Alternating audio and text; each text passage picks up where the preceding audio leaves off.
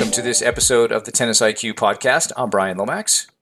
And I'm Josh Berger. And today we're going to discuss the topic of pressure how to prepare for uh, higher pressure situations, whether they be um, certain types of matches, certain types of tournaments, um, also how to handle pressure in the moment and how to prepare for higher pressure moments that might occur. And we're also going to talk about some of the uh, barriers to playing well under pressure um, in terms of some of the perspectives that you might have, and also how other people can fit into things in terms of the expectations and the judgments, or sometimes the perceived expectations and judgments of others, and the impact that that can uh, place on us or on certain athletes in terms of performing well under pressure.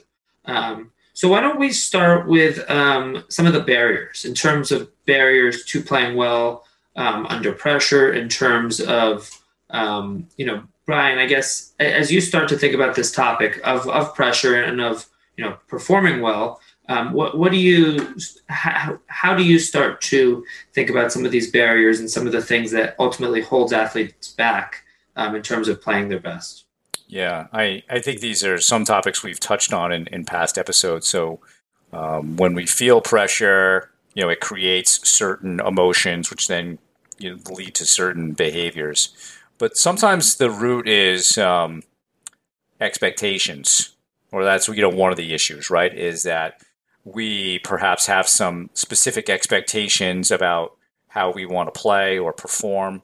Um, it could even be expectations that I should win or our team should win, which is, I think, one of the most dangerous statements in all of tennis is, is I should win um, because that automatically establishes an expectation and puts more pressure on you because what's going to happen if you don't? You know, how are you going to be able to respond to the fact that you told everyone you should win? Um, so I think expectations are something to to to really look at. You know, what are what are our expectations? Are they realistic? Um, and we can certainly get into more of this when we begin to look at some ways of getting through it. But we've mentioned um, Iga Swiatek and the whole idea of keep expectations low and standards high. Um, and there's a reason for that because uh, she and her sports psych know that when you have high expectations, that does tend to put more pressure on the player. Um, that begins oftentimes to make us start to think about what's going to go wrong. I think as human beings, that tends to be our natural inclination is to think of the negative consequence. And of course, there's a bit of, you know, sort of ancient software in our brains that has helped our species survive because of that negativity bias of, of looking for threats out there. Um, and I, I think that's really what's in play here is is our threat detector is is seeing something, it's sensing some danger to what's going on. Um, and maybe it's not like real life and death danger. Of course, it's not. That generally doesn't happen on the tennis court. But um, what's it a danger to? It could be a danger just to our identity of we think we're good tennis players. And perhaps my not succeeding in this situation is a threat to that. Maybe I won't think I'm a good tennis player. Maybe my teammates or my friends or parents or family won't think I'm a good tennis player if I if I have this you know loss or don't play well. Um, so I think a lot of it does start with you know some of those expectations, Josh, um, and then and then how they they drive us to think a little bit more negatively. You know, so like where do you? What's your starting point with this? Yeah, I think you uh, I think you brought up a lot of uh, important points there uh, in terms of you know keeping standards high, um, but expectations low. Not ever saying that we should win a match or we're supposed to win a match or anything like that. Um, but you know, having high standards for ourselves in terms of you know leading into a match or tournament. Okay, am I doing everything that I can in terms of my preparation? Am I you know my sleep, my nutrition, hydration? Am I mentally preparing or mentally rehearsing the way that I want to? Is my bag fully packed ahead of time so I'm not scrambling leading up to that match? Um, have I thought about my strategy and maybe a, you know a game plan or plan B leading up to that match? Um, you know, am I doing all of the little things right um, to give myself the best possible chance? Am I do am I controlling everything that can be controlled going up into that match? So am I um, am I in terms of my standards? Am I doing everything within my capacity to perform well? Um, is is really where I would start. But uh, when, working with an athlete, are, are we you know are we setting ourselves up for success for this high pressure moment um, rather than uh, you know thinking about it in a way of what could go wrong, right? As, as you mentioned, right? We're not, we don't want to think, you know, a lot of times people in, in these high pressure situations, they, they almost start to visualize the worst case scenario. They start to think about, okay, what if I feel so so tight? Then I I'm not going to perform well, and then I'm going to be double faulting, and it, it's almost become can become a self fulfilling prophecy. Um, so rather than allowing our, our wheels to turn like that um, and sort of get too ahead of ourselves in terms of these worst case scenarios, thinking about controlling whatever is possible to control. And having high standards for ourselves in, in terms of those things, in terms of, okay, if we want to be focusing on feeling good physically, we need to make sure that, you know, we're prioritizing our sleep.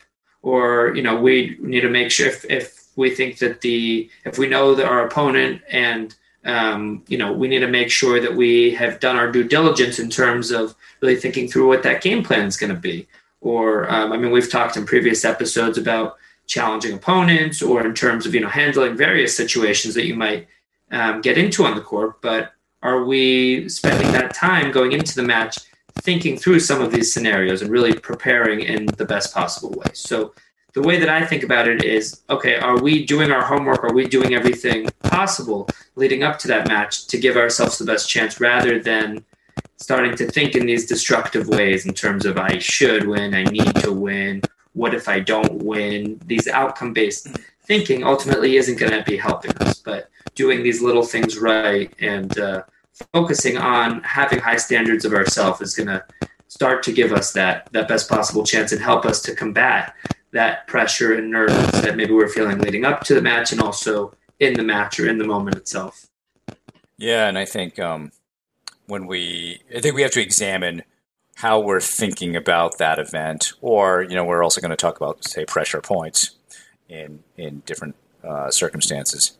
But how are we thinking about that event? And um, a really you know good way to start to shift your thinking is through an exercise uh, that we call like appraisal, like stress appraisal. So whenever a situation occurs in our lives, you know, we want to um, understand, you know, how we view it. Is it a threat? Is it an opportunity? Um, you know, let's write about it a little bit. And if we were to take sort of this scenario where someone's looking at a, a pressure match and they're thinking about those things that could go wrong, uh, not playing well, that drives then a certain set of emotions, um, which also changes how you feel physiologically, right? You are now changing your body chemistry in such a way. You may even be kicking off the fight or flight syndrome. And these are all things that are going to block your ability to play well. Um, so when we have that sort of threat mindset, when we our body chemistry becomes more or less corrupted, uh, we tend to tighten up. Um, we tend to our vision tends to narrow, right? We don't see quite as well out there. Um, in fact, you may be looking all around. You, know, in tennis, that could be in, you know what could be indicating that is a player who is maybe pulling their head up every time that they're hitting a shot. They may be shanking a few of those it's an indication, you know, that their head is moving because they feel anxiety.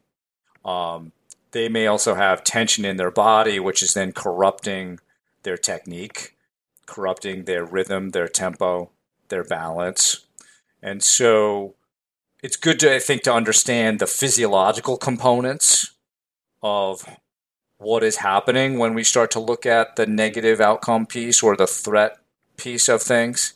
Um, because we have to if we're going to find ourselves back or get our way back to playing well it has to go back to all right how do i start to manage my physiology a little bit better so that I can feel better. And then once you start to feel better, you're more likely to play well. Um, and those are the controllables. Those are some of the things that you were mentioning, Josh. But very often, when we begin to think about these pressure situations, it's very results, results, results.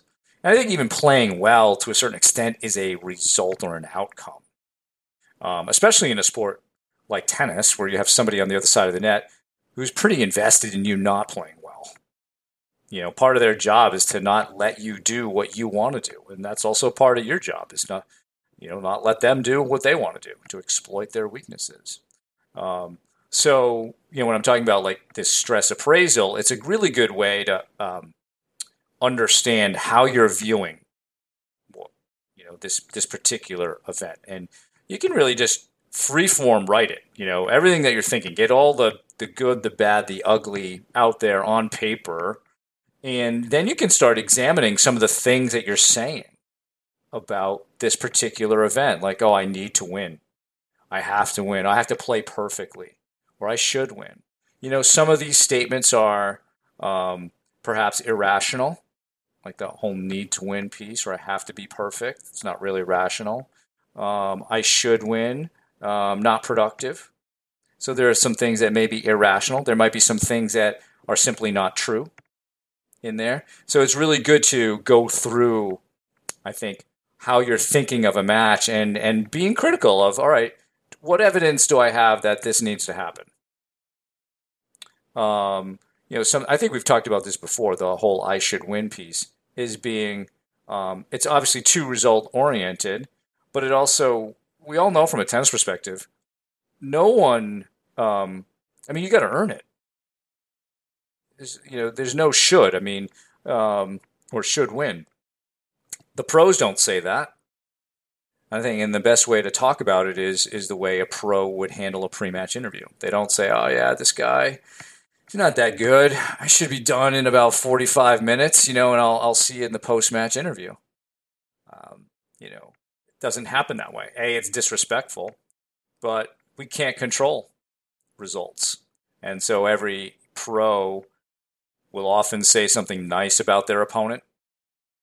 You know, he or she has been playing well, a lot of confidence, and then they bring it back to themselves. Hey, but I'm playing well too. I've had a great week of practice. And match starts from zero. See where it goes from there, but I'm just going to go out and give it my best, and um, and and and we'll see what happens. You know, and that's that's kind of shifting from hey, maybe we're thinking about the result, but now we're bringing it back down to what we can control in that moment. Um, and so, you know, and when we get to the sort of the good practices, sort of solutions for pressure, I'll, I'll talk about the other half of that appraisal exercise. But the, really, the first half is simply writing down how you're feeling about a particular event. Don't keep it all rattling, you know, rattling around in your head. Get it on paper. See what it really looks like. And it, it will probably be quite illuminating uh, for you to see what you're actually thinking. And then, and then we can deal with that after that. Yeah, I, I, think you bring you bring up a good point there in terms of uh, once you get it out on paper, it's not banging around in your head anymore. Um, it can be it can be dealt with. It can be handled. You can come up with you know a, a plan, or, or, you can actually address it. But when it's just in your head, it's you know you're you're uh, ruminating about it. It, it. It's not in a helpful place. It's not productive in that um, when when you're in that frame of mind. Um, I also wanted to go back to another thing that you said earlier about um, when somebody is experiencing that pressure in the moment, that oftentimes their vision can be narrowed, almost like a tunnel vision. Um, one, one, thing that I've uh, I've seen with some of the players I've worked with, uh, more on court, um, is sometimes that manifests in terms of being distracted or almost fixating on some minor detail that is totally outside of their control, like a fan in the audience, and just being so annoyed and fixated on that fan that rather than them thinking about anything to do with their game, like their strategy or their footwork or their mindset or anything, they're like focused on this fan outside, or maybe it's the opponent, or maybe it's the official or maybe it's the the, the court conditions or something like that. But they're so focused on that and that every maybe it's every changeover or any time you know any time in between points that, that, that that's all they're that it's very clear that that is the headspace that they're in they're they're wrapped up in that one thing and i think when players are experiencing pressure and i, I think this this even manifests at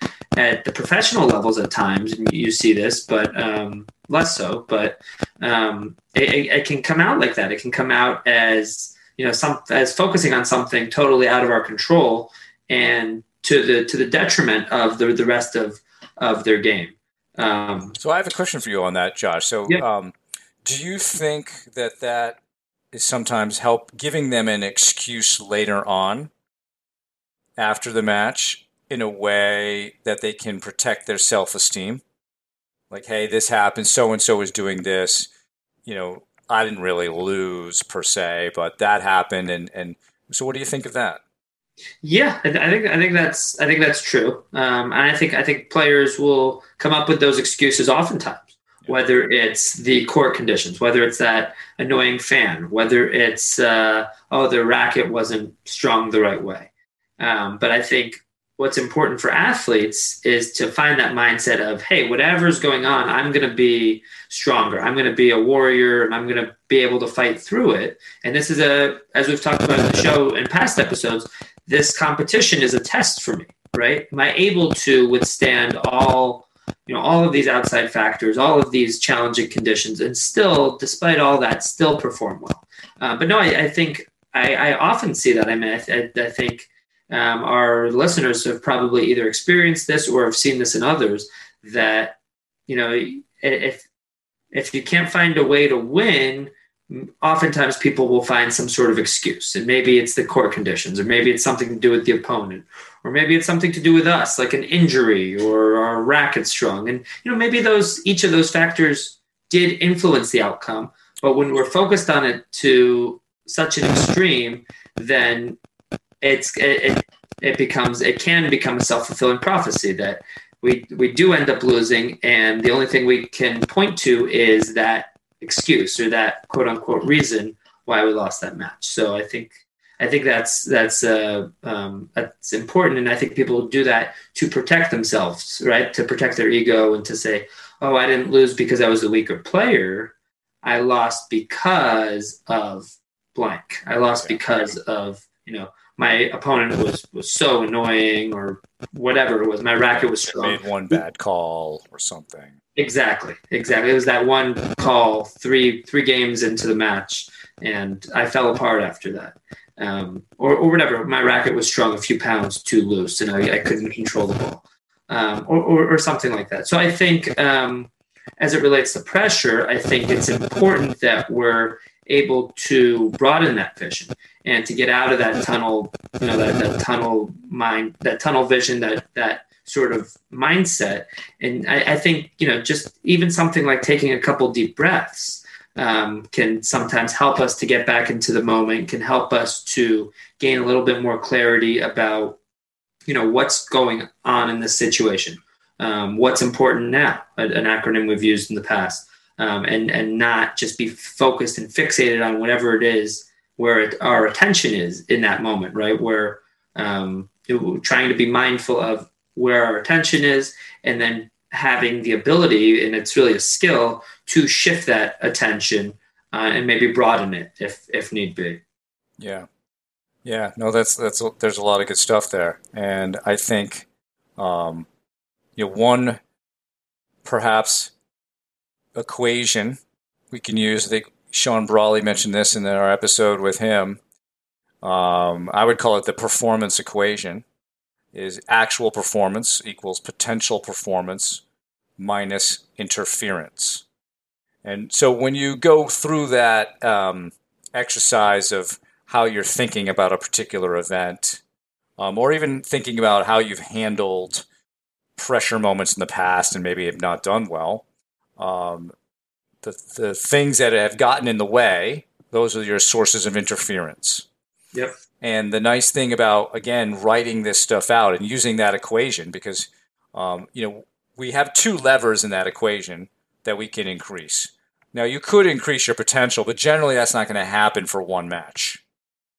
That's a career type of thing. So, over the span of your career, yes, your, your potential performance will get better and better.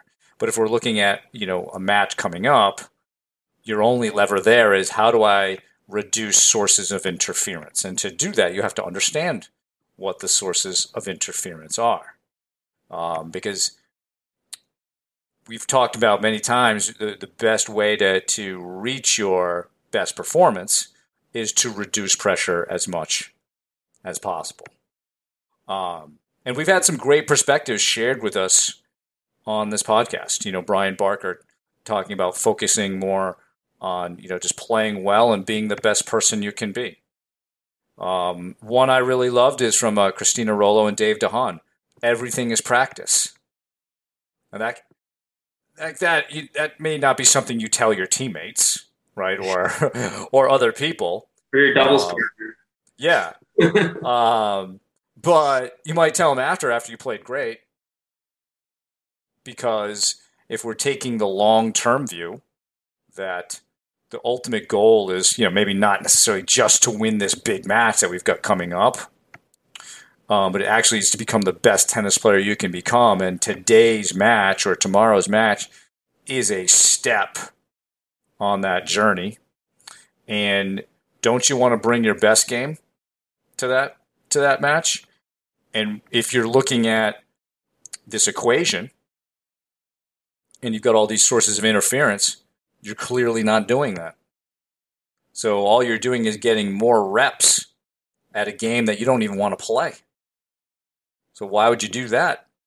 It doesn't really make any sense. So I, I will often say this to players, and it does sound a little bit weird, but hopefully it makes sense to everyone who's listening. If you're going to lose, lose with your A game. You learn a lot more by trying to do the right things than by avoiding doing the right things. You know, in that latter scenario, the only thing you learn is, you know, don't do that. That's it. It basically stops there. But if you try to go out and play your real game, even if you lose, now you have learned about certain adjustments that you can make so that the next time it gets better. You've actually practiced your true game in a pressure environment, and that is going to really count toward your development as a player. So I do really like that everything is practice. It can be um, is probably one of those things we keep to ourselves for the most part. Don't necessarily share that with everybody, but um, you know when we're talking about reducing sources of interference and understanding that very basic equation, it's one way to reduce to reduce pressure. Um, when you think of like that equation, Josh, and, and reducing pressure, what are some other you know perspectives that you think of? Yeah, I mean, I think uh, a couple things. I mean, I think this perspective on everything being practice and everything being practice for for something, for something else in the future, right? So we have. It's very easy to fall into this trap of okay, we have this match coming up. This is the end all be all. I, you know, I'm, I'm focused on this match. All I can think about is this match. But to be able to shift that focus on okay, this match is going to help me for the rest of the season or the rest of my career as a tennis player in terms of this journey, this project that I'm I'm on in terms of you know of mastering the sport, in terms of being as as good of a player and as good of a, a competitor as as I can ultimately be. Um, I actually wanted to push you on on a topic and ask. Um, um, go back to something that you were saying in terms of you know if you're going to lose lose with your A game I guess my question is how do we find that that fine line or I guess that balance between playing with our A game and playing, you know, our, our best brand of tennis yep. and being willing to make those adjustments and maybe, you know, utilize a plan B or shift a, a game style if something's not working. For instance, let's say there's a player who plays very aggressively. And on that particular day, they're all over the place. They're hitting unforced errors. Um, not that they want to go to becoming a counterpuncher, retriever type player, but maybe there's an adjustment that, that can be made in terms of adding a bit more spin or in terms of, you know, not pulling the trigger quite as often. So how do we how do we help players find that balance between sticking with their brand of tennis um, that they're best at and also being willing to make adjustments when as as needed? Yeah, uh, it's a good question, and I think what I would say is um, because even in the winner's creed, you know, Bill Tym's winner's creed says you have to change a losing game. Um, but if you're not playing your best, is it a losing game? Perhaps not. So I, the, when I look at that about changing your game, if the opponent is handling what you do and you're playing well, and and they're beating you, then you change. Um, if you have not yet found your game, but believe that if you do find your game, um, it will help you beat the opponent, then I say keep finding, keep trying to find your game. Um, so that would be the distinction I would make there, um, and and maybe there's a fine line on that. Um, I know what you mean, right? Because you may, hey, it's a big match. I play aggressively. I'm just making errors all over the place. Um, yeah, should I switch? The thing is, you're going to switch. You got this big match you need to win. You're going to switch to a game plan you're probably not that good at. Um, and that's what you're to go out on. I'm not right. sure, right? Um, again, if if you are playing a match and you're playing well and your opponent is handling you, then you absolutely need to change something. Now, maybe you change it within the context of what you're good at. Um, you know, so maybe you're an aggressive baseliner. Uh, maybe you start to serve and volley a little bit, or chip and charge. Right, do something within the framework of you being aggressive. Um, if you know you need to start chipping and pushing and moonballing, and, and you can do it, then that's that's a, another option. But I think today, lots of players don't have so many options. And um, so I guess, what do you think of that? Do you think that that makes sense? Like if if you haven't found your A game and you're losing, that it makes sense to try to find your A game, and then if you've got your A game working and you're getting beat at it, then change. I think I think overall that's a good that's a good framework. I think it depends a little bit on the person. I think there are some people that play a certain are, are I think some people are more or less capable of playing in different ways. Or yes. maybe if somebody is an all court player and they have the offensive skills where they can, you know, hit winners or, you know, finish points at the net. Um, and they also have the ability to defend a little bit more and run down balls. Then maybe that sort of player has more options in terms of right. if something's not working, they're more capable or maybe more willing to make that change. Or if somebody is a strict serve and volleyer and they're going to serve and volley on every point, or a strict grinder baseline, you know, uh, baseline de- defensive player, more on that side, um, they may be a little bit more limited in terms of making that change. But I think philosophically, we do want to go out with our best stuff. We, we want to when when the, the match is on the line, we want to be playing our best brand of tennis, our our you know that we want to be going with the shots that brought us to this point in the first place, yeah. um, rather than being hesitant or sticking with our plan B or our plan C. Um, I, I do think it's important to me. I, I think back to winning ugly um, in terms of being aware in a match of who's doing what to whom um, and having that awareness to recognize, hey, my backhand is being broken down right now. Let's let's say, right? Uh, my backhand is being attacked. So rather than just sticking with that same thing, maybe there's something slightly different. Maybe I need to move my feet more so that it's not as easy for uh, my opponent to get to my backhand. Maybe I need to slice it more. Uh, maybe I need to, you know, add hit with some more spin and you know give the ball some more air so that I can, you know, play some better defense with my backhand or, or whatever whatever it is so i don't think that adjustment that's made necessarily needs to radically shift our entire orientation of our game from right. a player who's predominantly aggressive to a player who's you know more defensive um, but I, I I, I think it's tough because I, I, I, generally think you want to stick with your best brand of tennis. And I think if, if you look at the pro level, the, the pros are the best at that, at you know trying to find that best brand of tennis even when they don't have it. But they're also constantly tweaking and making adjustments. Yeah, yeah. And, and I think when we look at this question, it's like you know maybe we're looking for like these massive adjustments where it's not necessary, right? Like can you really ever imagine Roger Federer changing much in a match? Probably not, you know. And I think when I think of this question, I think of two players, one who is very one dimensional, which is Maria Sharapova. So, you know, she would often lose first sets and be missing things. And her answer to that would usually be to hit harder. And very often, she'd find her game in the second set and then win in the third.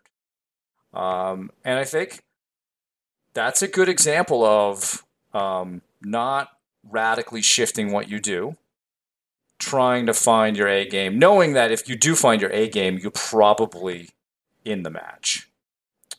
Um, I think, you know, the other piece that you're mentioning here are subtle shifts.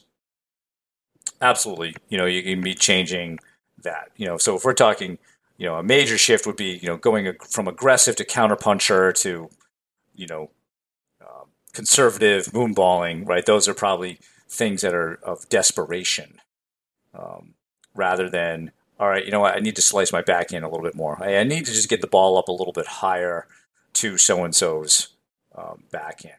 I think those are also adjustments one can make within the framework of your best game doesn't have to be looked at as a plan B per se. Hopefully, it's just a feature of, of plan A as well. Um, you know, so that I guess where I was going with this whole point was that very often when we feel pressure, we revert back to some sort of conservative game. And whether we push or we're just getting the ball in, we get tight, and it feels terrible. Mm-hmm to play that way. And what are you really practicing when you play that way? You're just more or less perfecting this threat response and, and, and how you react to pressure. Where there's a part of me, and you wouldn't necessarily do this in a big pressure event, but go out, find some, you know, um, smaller event or practice match, and just really trying to practice with that that A game and just letting it rip and see, even if you're missing everything, at least you're learning something about how to adjust it versus you're always holding back and, and, and taking zero risks, not being creative whatsoever. Yeah, yeah. I mean, I, I look back to my my junior career, um, and at times during during college as well, um, where if I wasn't playing well or wasn't finding rhythm, I would go back to a, a, a, playing style of just sort of let's get the ball in, let's be consistent, which for me would look like let's slice my backhand, let's maybe chip my forehand at times or use, you know, sort of loop the ball rather than really hitting through it or, you know, actually going for my shots. Um, so I, I, I definitely agree broadly that we, if you're going to go out, you don't want to go out with regrets that you didn't go for it. Yeah. You didn't go forward, or you were hesitant, or you were scared to play your game. And I, I tell players this on, on the coaching side all the time that um, even just in terms of actually making the ball on the court, if you're just sort of trying to guide the ball and just guide your shot and not finishing your shot because you're just trying to control it, that it's not going to work as well as you know trying to stay loose and committing to finishing your your stroke or committing to going for your shot um, there's something almost counterintuitive there that if you're willing to let go a little bit and let go of the result of getting the ball in and just trusting your shot, it it ends up working out a lot better for you. Yeah, yeah. So, um, and even as we were talking, I was actually thinking of an example of a match that I've played where I was playing really well, and this guy from Spain, we were playing uh, 35 clay courts, national clay courts you beat me 6 4. And I made this assessment after the first set. I'm like, I can't play better than this. And I'm not sure I can hang here. So I started moonballing. I changed the game. Uh, I just changed the dynamic. I didn't think my A game was really going to do it. So I turned it into like a boys 12s match instead of a men's 35s and ended up winning with that style. Um, and so to me, like that, for me, that was a, a, good use of it. I also have another story where I was playing, I think, 45 nationals and I held back.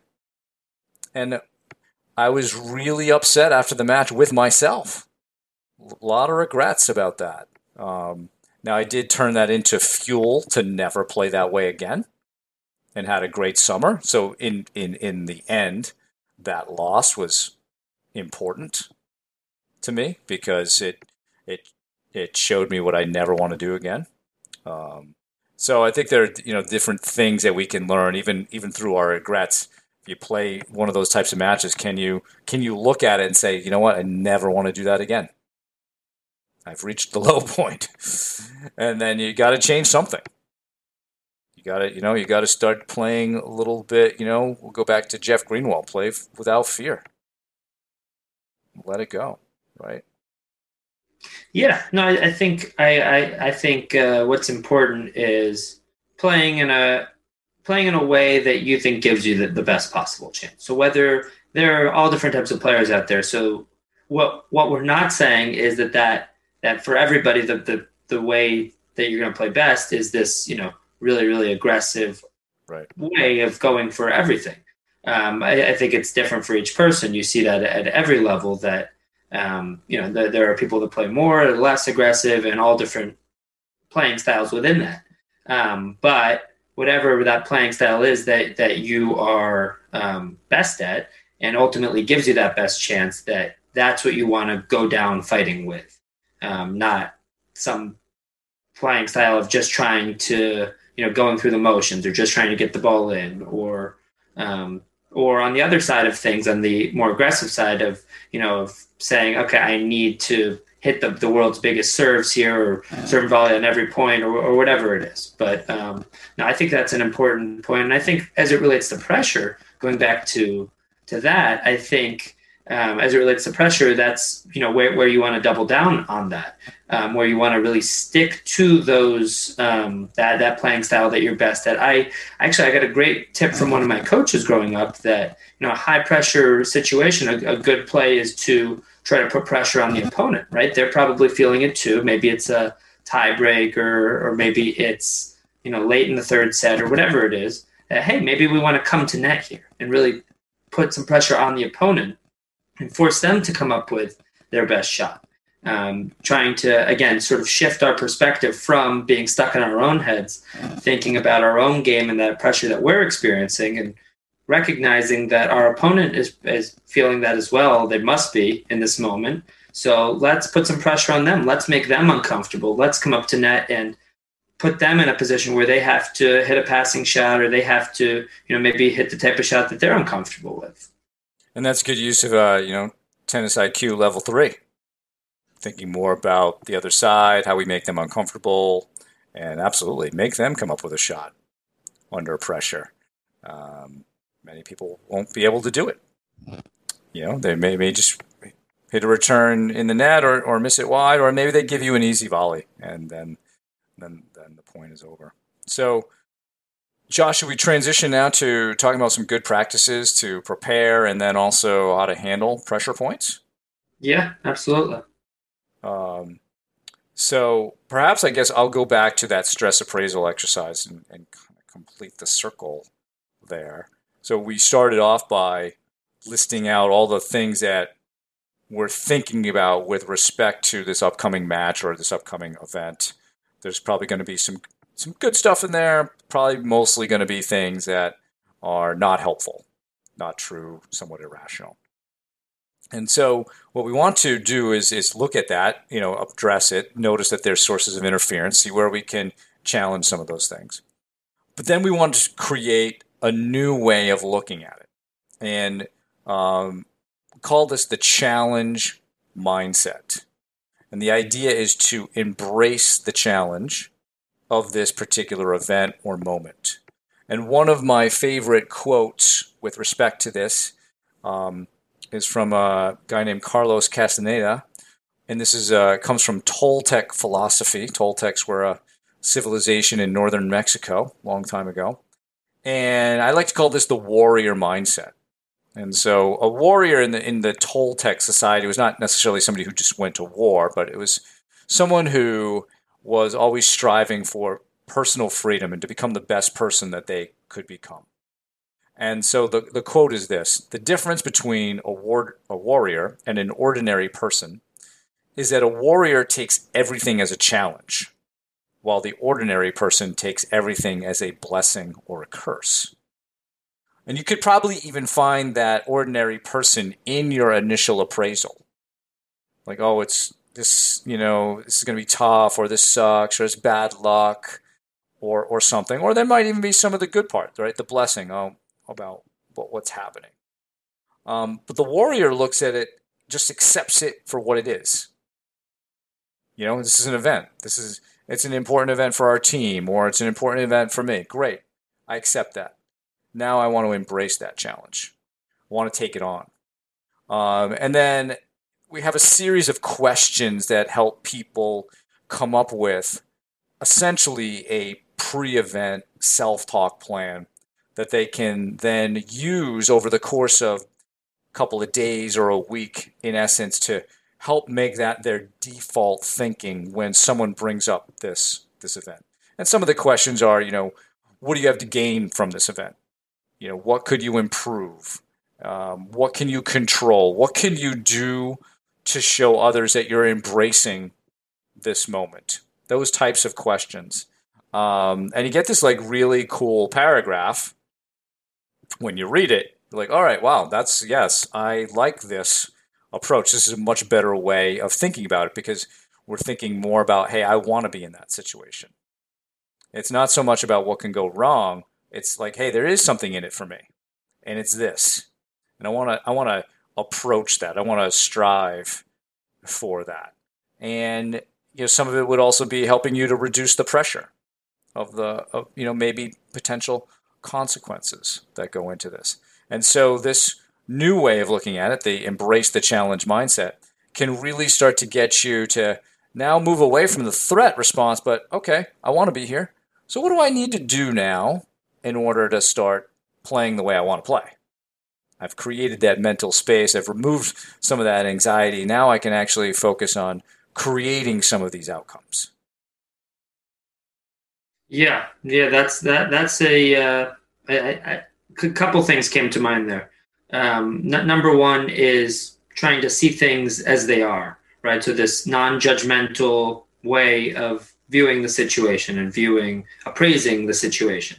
So not well, if you have a, a finals of a tournament, let's just say, um, or it's your conference tournament, um, you, we're not we're not saying, hey, this is this is the most important match ever, or we're not lying to ourselves and saying, oh, this is just like any other match, but seeing things as they are. We're, we're saying, okay, this is a big match, um, and that's what it is. We're, to me, it reminds me of the inner game of tennis, yeah. and uh, you know, th- trying to remove that judgment piece and just be able to see it as it is, and then we can respond um, in that best possible way. And then also, where you're talking about the, that challenge mindset, um, you know, there's a I, I know uh, Will Beauregard. Um, who we had in a previous episode, we talked a lot about this, and we just talked about this when I was working at Sacred Heart, but being able to see things as a challenge or an opportunity rather than a threat. And uh, I think if, as you break it down, you start to see that any sort of moment, any sort of challenge that, that can be faced can be seen in that way, can be seen as a challenge or can be seen as an opportunity rather than a threat. And I think the, the big difference between those two sorts of mindsets is that when something's a challenge, when something's an opportunity, you're going to be leaning in. You're going to be eager for it. You're going to be excited about it. Um, where if it's a threat, you're going to be backing away. You're going to be fearful. Um, you're going to think about what you have to lose rather than what you have to gain from the situation. So uh, I think helping individuals to recognize that and to um, recognize that you have control over how you view the situation and where your attention is and that also that we're not catastrophizing that oh if, if i lose this match or if we lose this tournament that um, you know that this is all a waste or that i'll never have an opportunity like this again. Um, so I, I, I think that's that's a great way to look at things in terms of seeing things as they are, but also and you know not sort of viewing them through this um, you know put putting our own spin on on things in terms of making it bigger or smaller than it actually is, but seeing things non-judgmentally, but also viewing things as an opportunity or a challenge and trying to rise to the occasion rather than backing away um, and seeing it as a threat. Yeah, I think that is like the basic behavior or basic difference between the two, right? Do we do we avoid negative outcomes or are we going to try to approach positive ones? Yep. And absolutely. You know, one sort of the avoiding usually you, you'll notice that from the word don't. Don't do this, don't do that. I don't want to mess up. I don't want to double fault. I don't want to make a lot of mistakes versus do. Sure. You know, and, and, and, and taking positive actions. Yeah, I want to I want to work on my breathing. I want to focus on my game plan. I want to, um, you know, have great body language when I'm out there. Those types of things, right? So you're actually giving yourself some things to do, um, and I think that you know can then once you're able to get your head into that space of thinking about what you actually want and what's in it for you, then you can begin to put it into specific things that you're going to do in order to um, get prepared for that event. Um, and that also, this discussion can also be brought down into a point in a match because we all know we've been there. Get to maybe if you're playing a no ad situation, automatically you might be thinking, all right, I can't screw this up. Versus, all right, what do I need to do here to win this point? Right. You know and um, it just i think a lot of this process is building self-awareness for how you think. And you mentioned earlier the the idea of acceptance and not being non-judgmental. This is where a practice like meditation can help you be more of that noticer that watcher of the thoughts. So it helps you kind of separate what you think from you know, sort of yourself. Oh, that's just a thought. It's not. It's not me per se. It doesn't have to be true. It's just a thought. And the more that we notice it, like, oh, you know what? I'm I'm thinking a little bit too much about what I don't want. I need to shift that. Um, but if you don't have maybe that mental discipline built in yet, you may not be able to make that shift. And I think that's, you know, when we did our mindfulness episode, that was one of the reasons that we advocated for mindfulness meditation as a practice for for players, but you know, actually everyone in general, so that they can understand a little bit more about how their own mind works, build some awareness of that, um, and then maybe make some changes about how that works, so that we start to get more of the things that we want in life, and and and not just thinking about what we don't don't want. You know, so I think we can apply some of that to our preparation for the match ahead or understand that in the moment how are we how are we thinking how do we want to be thinking um, you had mentioned earlier you know like thinking about these situations and it made me think about Novak Djokovic who his use of visualization is is putting himself into many different situations in a match um,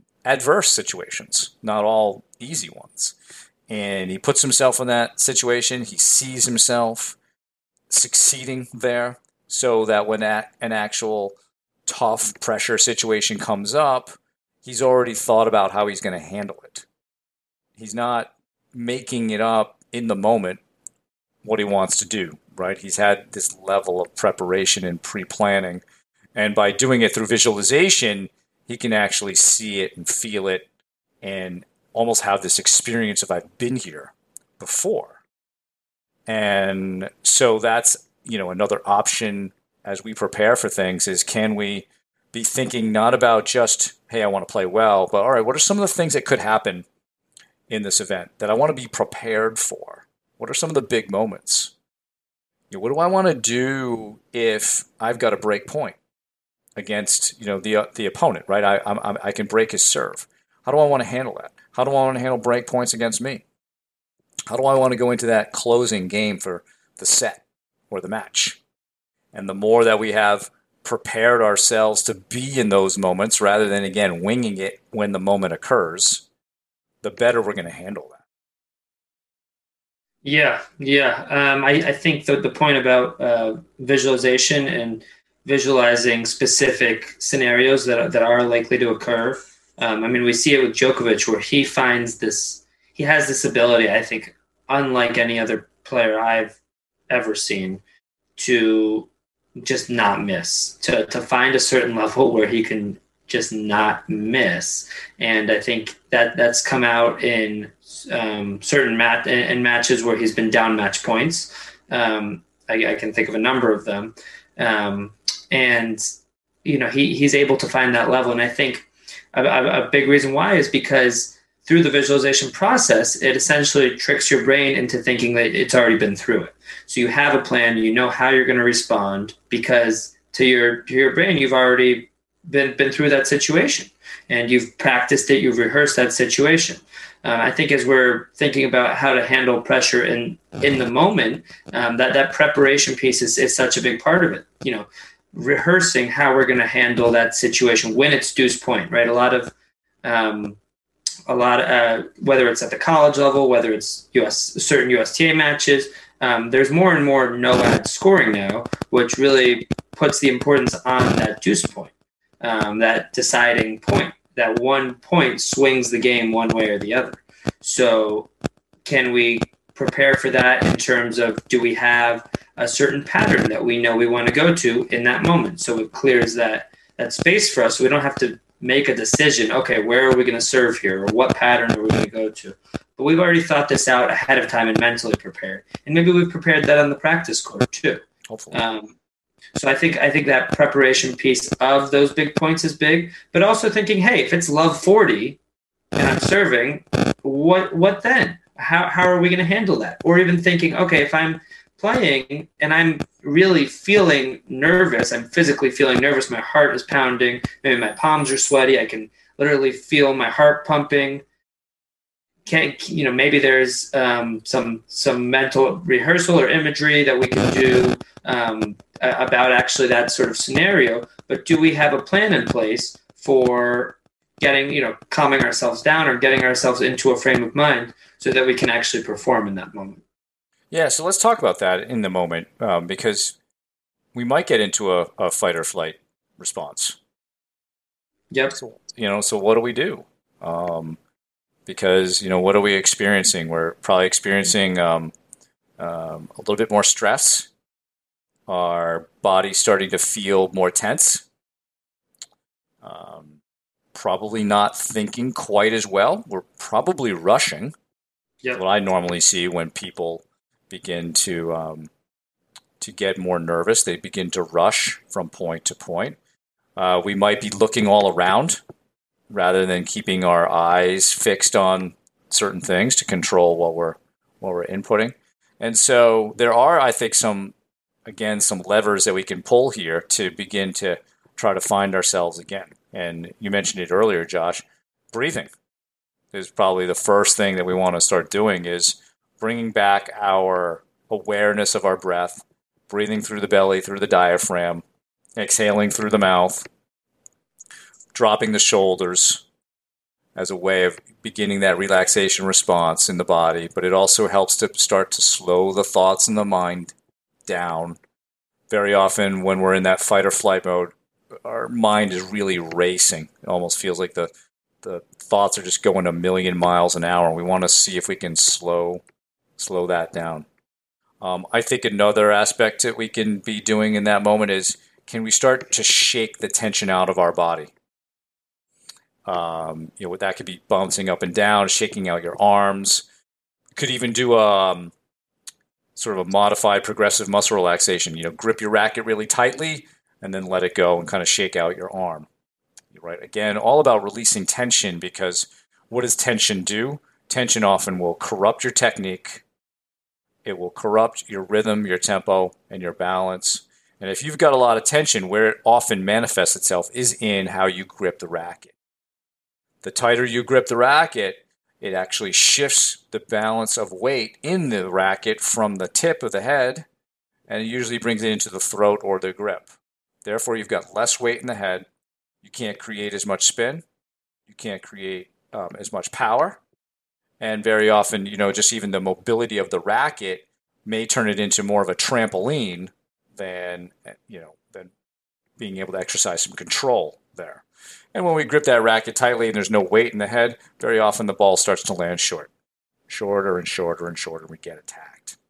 So by trying to loosen things up over the course of uh, you know several points, getting ourselves to I like to use the metaphor. You want to feel like cooked pasta. You want to be nice and loose out there uh, as much as you can. You loosen up the grip. That's a great place to start as well. Not to the point where your racket's going to fly out of your hand, right? But find that balance where you can control it, but it's also nice and, and, and loose um, so that your arm starts to loosen up. So I think those are a couple good things, as well as then start to manage your body language. What image are you projecting here? Are you letting everybody know that you're struggling? Or can we start to take control of that and, and almost ooze this sense of calm and confidence in that situation? You know, kind of, I got this.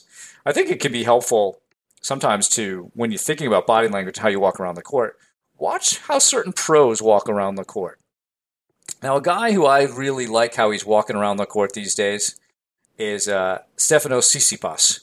He's got a really good, confident walk. And you know what he does that I really like is he has like a little bit of an extra long stride.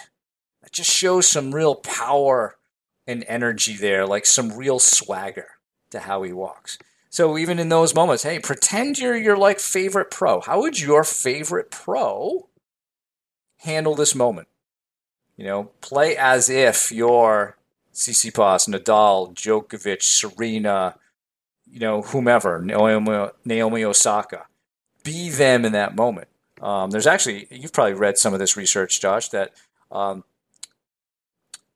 when we play as if we're somebody else, when we're playing a role, we often perform better gets us out of our own head, certainly. Yeah. Yeah, no, I, I, I think there's a lot to that. Um, I think, you know, we're going to feel more fluid. We're not going to be thinking about all the little intricacies of our swing that, you know, our backhand that we're uncertain with and where we're starting the swing and our hips and this and that, where we're in the moment, we're focused on one thing.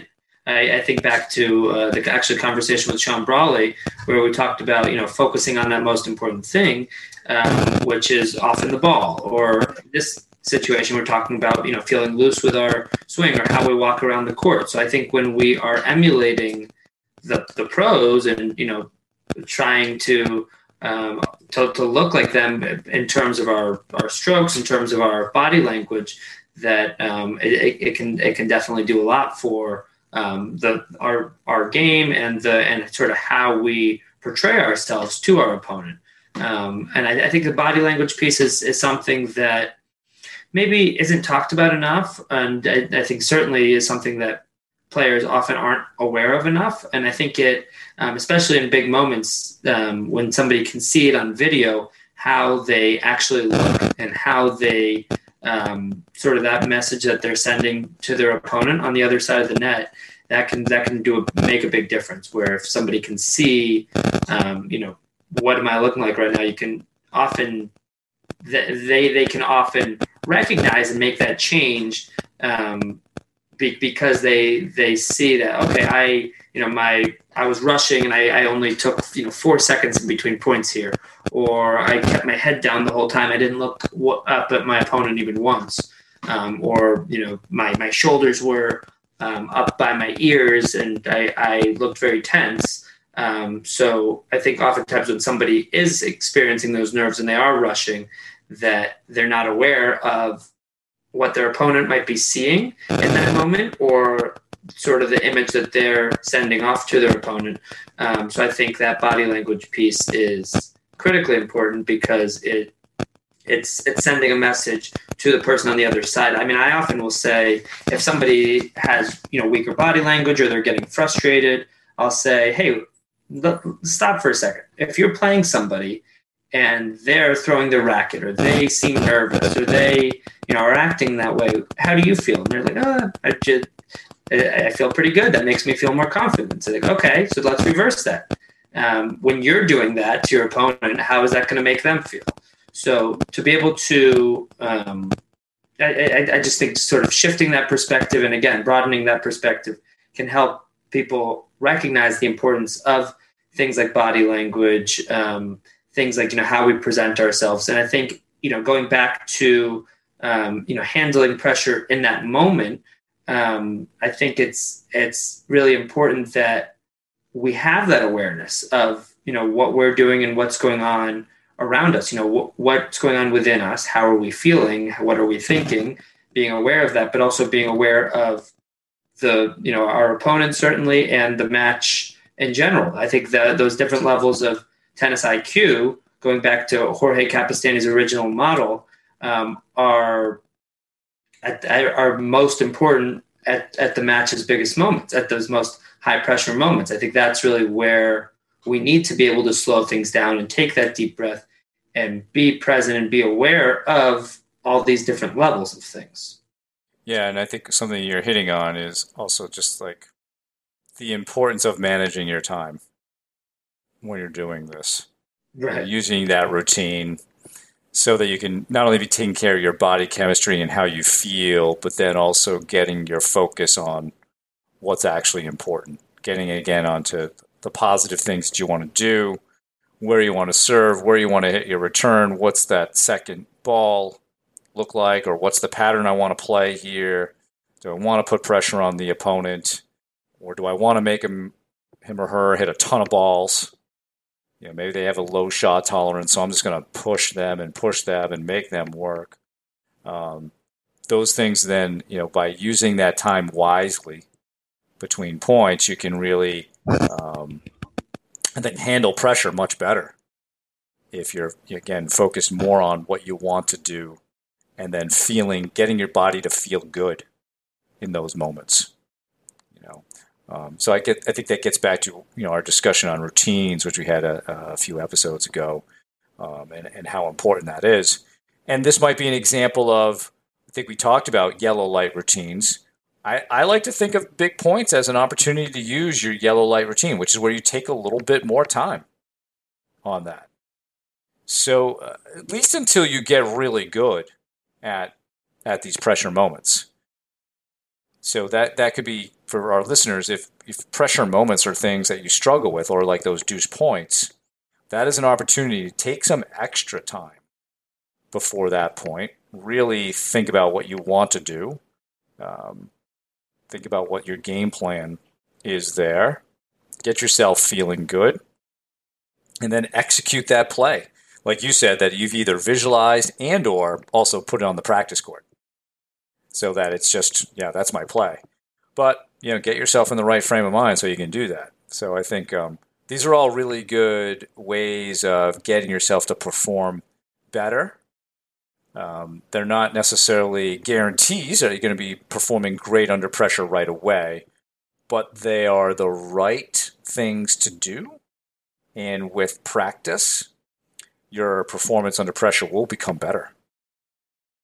And I think I think another uh, a last point maybe on on this specific topic that I would I would add is we see the, the pros, um, male, female, whoever at, at even the highest levels of the sport will come off court and say, "Hey, I was I was feeling nervous. I was feeling the pressure." Yeah. Um, Naomi Osaka, we just referenced this in our uh, Australian Open recap. She was saying leading up to her final that she was feeling feeling the pressure of, of that moment, even though she'd been in it before, even though leading up to that match she was three and zero oh in in major finals, she was feeling nervous. She was feeling that pressure. So I think, um, and you know, uh, many players, many top players have referenced that um, at, at, times. So I think being able to, for our listeners who are most of whom not at that level, uh, being able to not judge ourselves so much that if we are feeling that and recognize that, hey, everybody goes through this, even the best in the world. Um, but rather than judging myself, how am I going to manage it? Do I have a plan to manage it? You know, maybe, and we've, we've talked about some of the different pieces of that plan. Maybe that involves breathing. Maybe that involves some sort of self talk and being able to sort of rationalize it with yourself in that moment. Um, maybe that involves your routine. In fact, I would say it should uh, be a part of your routine. I think all these different pieces, um, you know, the the mindfulness or the the breathing aspect, the self talk piece, um, the these other pieces that we referenced in our episode on routines, all fit into this. Uh, it, it fit into routines broadly. So I think you know having a plan so that it's not a matter of if you're going to get nervous when, because it, it does happen to everybody at, at, at different times. So not judging ourselves in that moment, um, but rather, you know, not focusing on that problem of the nerves or of the emotions, but rather having a thinking about the solution in, in terms of okay, what are we going to do about this? Yeah, and I think you know matches probably have multiple pressure moments. Yep. And let's say you don't do well in the first couple, don't be tricked into thinking it's a pattern. Yep. Just because you lose a couple deuce, deuce points doesn't mean oh I always lose the deuce point. She's winning all the deuce points, and uh, I don't know. I you hear that all the time. That you know, deuce points ends up becoming sort of the excuse of the day for why. But you knew the match was no ad, so we got to be ready for that situation. And even if you lose the first couple, so what? Try to learn from that. Try to be better at the next one it doesn't mean just because somebody won a couple of deuce points that he or she is going to win all of them or going to win the majority of them. It's that can easily turn around. And you know, I think we as humans sometimes start to create patterns and trends where they're really not there. Um, and I think you know that's what our brains do. Our brains are really good at detecting patterns in things, and that's you know part of our higher level thinking but sometimes it's a little too active. And, you know, if somebody wins a couple of deuce points, that's not a pattern. That's two points. That's a very small sample size from a data perspective. You would never make any real life judgments based on two points of data. But it's very, but tennis players or athletes will often do that. Um, even let's say you're a basketball player, you miss your first two shots. You might start passing the ball off more often. You know, like you don't want to take any more shots because you're you, you've missed the first couple. Um, but we've got to keep going back out there. There are going to be more pressure moments in the in, in the match. We hope so. Um, and and let's just keep going at it the way we want to and learn from that that process. I'd love to have somebody say, "Yeah, I lost the first couple deuce points, but then I won the rest of them." and that's uh, and that is all again about how our mind perceives things and the stories that we tell ourselves, which then end up driving certain emotions and certain behaviors.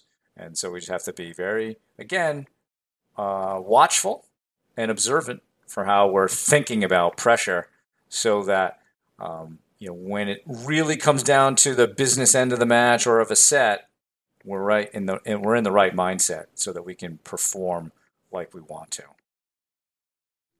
Absolutely, and I, I, think that all goes back to you know how are we appraising things? How are we viewing.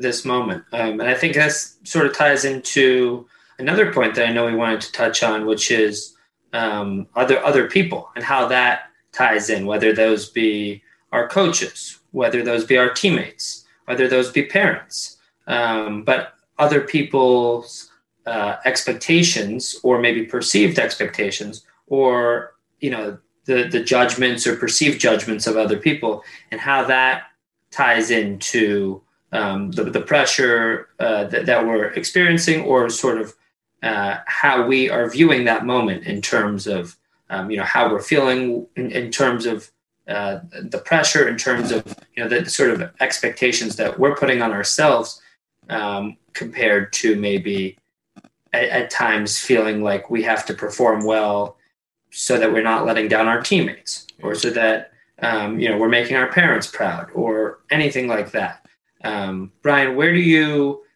how, how do you view that? When when you work with athletes um, and and you hear things like that um, in terms of um, oh I, I don't want to let down my teammates or you know my parents or spending all this money on my training or uh, my coach has been you know working really hard with me.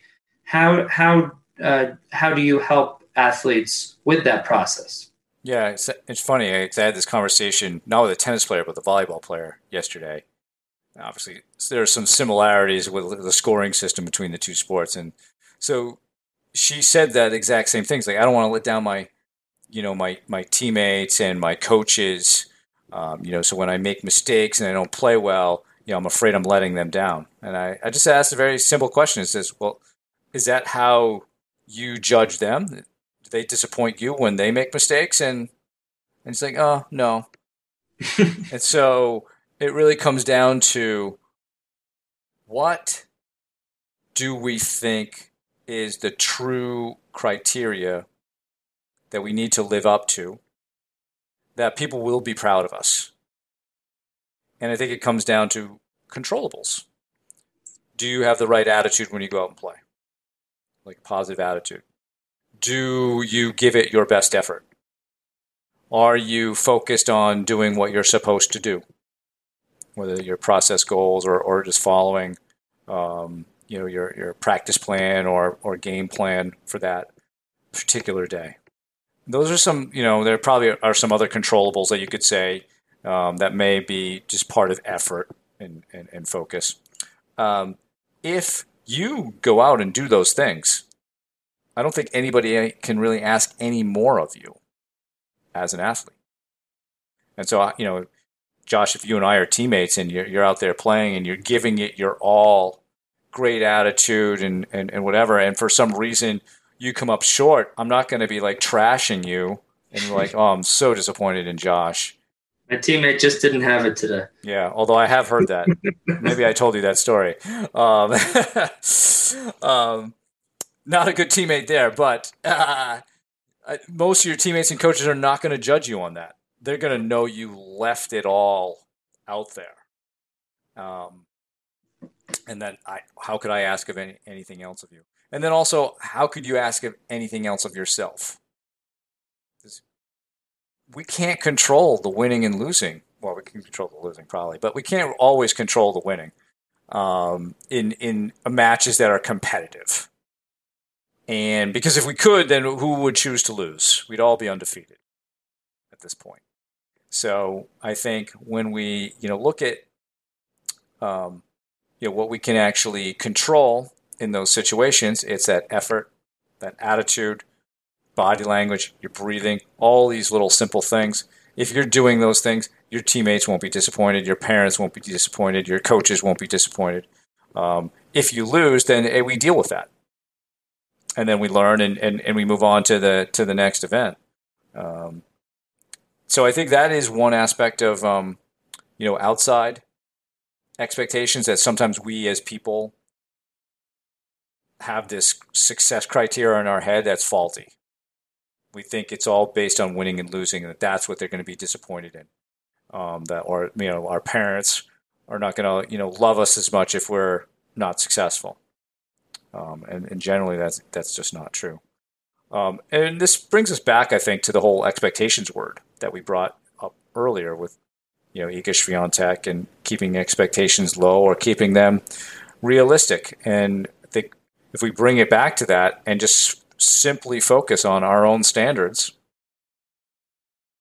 then we can go out there and be proud of ourselves if we are able to maintain those standards and bring excellence to all the little things that we do that we think are going to lead to a good performance. That may also, you know, go sort of maybe into a, a whole nother topic on focus on the process, but it's if you know all the little details of your process and you can bring excellence to all those details, it's going to end up, it's going to result in a, in probably a pretty good performance. Again, not a guarantee of a win, but uh, you're much more likely to win just thinking about winning and I should win or whatever, that doesn't tell you what to do. But if you just keep it keep it real, keep your expectations low, and just focus on being the best you you can be, having the best process that you know of, and bringing excellence to that, you're going to have a, a pretty good day. Yeah, and I think this this goes back to um, that theme that, that we often go to um, this this controlling the controllables theme, where you know so some of the stuff might seem easier said than done, and, and it, it is easier said than done. Um, but if you find yourself, you know, it, it's a process. So if you find yourself thinking about these things out of our control, like you know, our, uh, like like your uh, teammates, let's say, and, and how they're viewing you, or any of these other things um, out of our control during during a match, or as you're competing, or even as you're practicing, being able to shift that attention and shift that focus onto something that is controllable.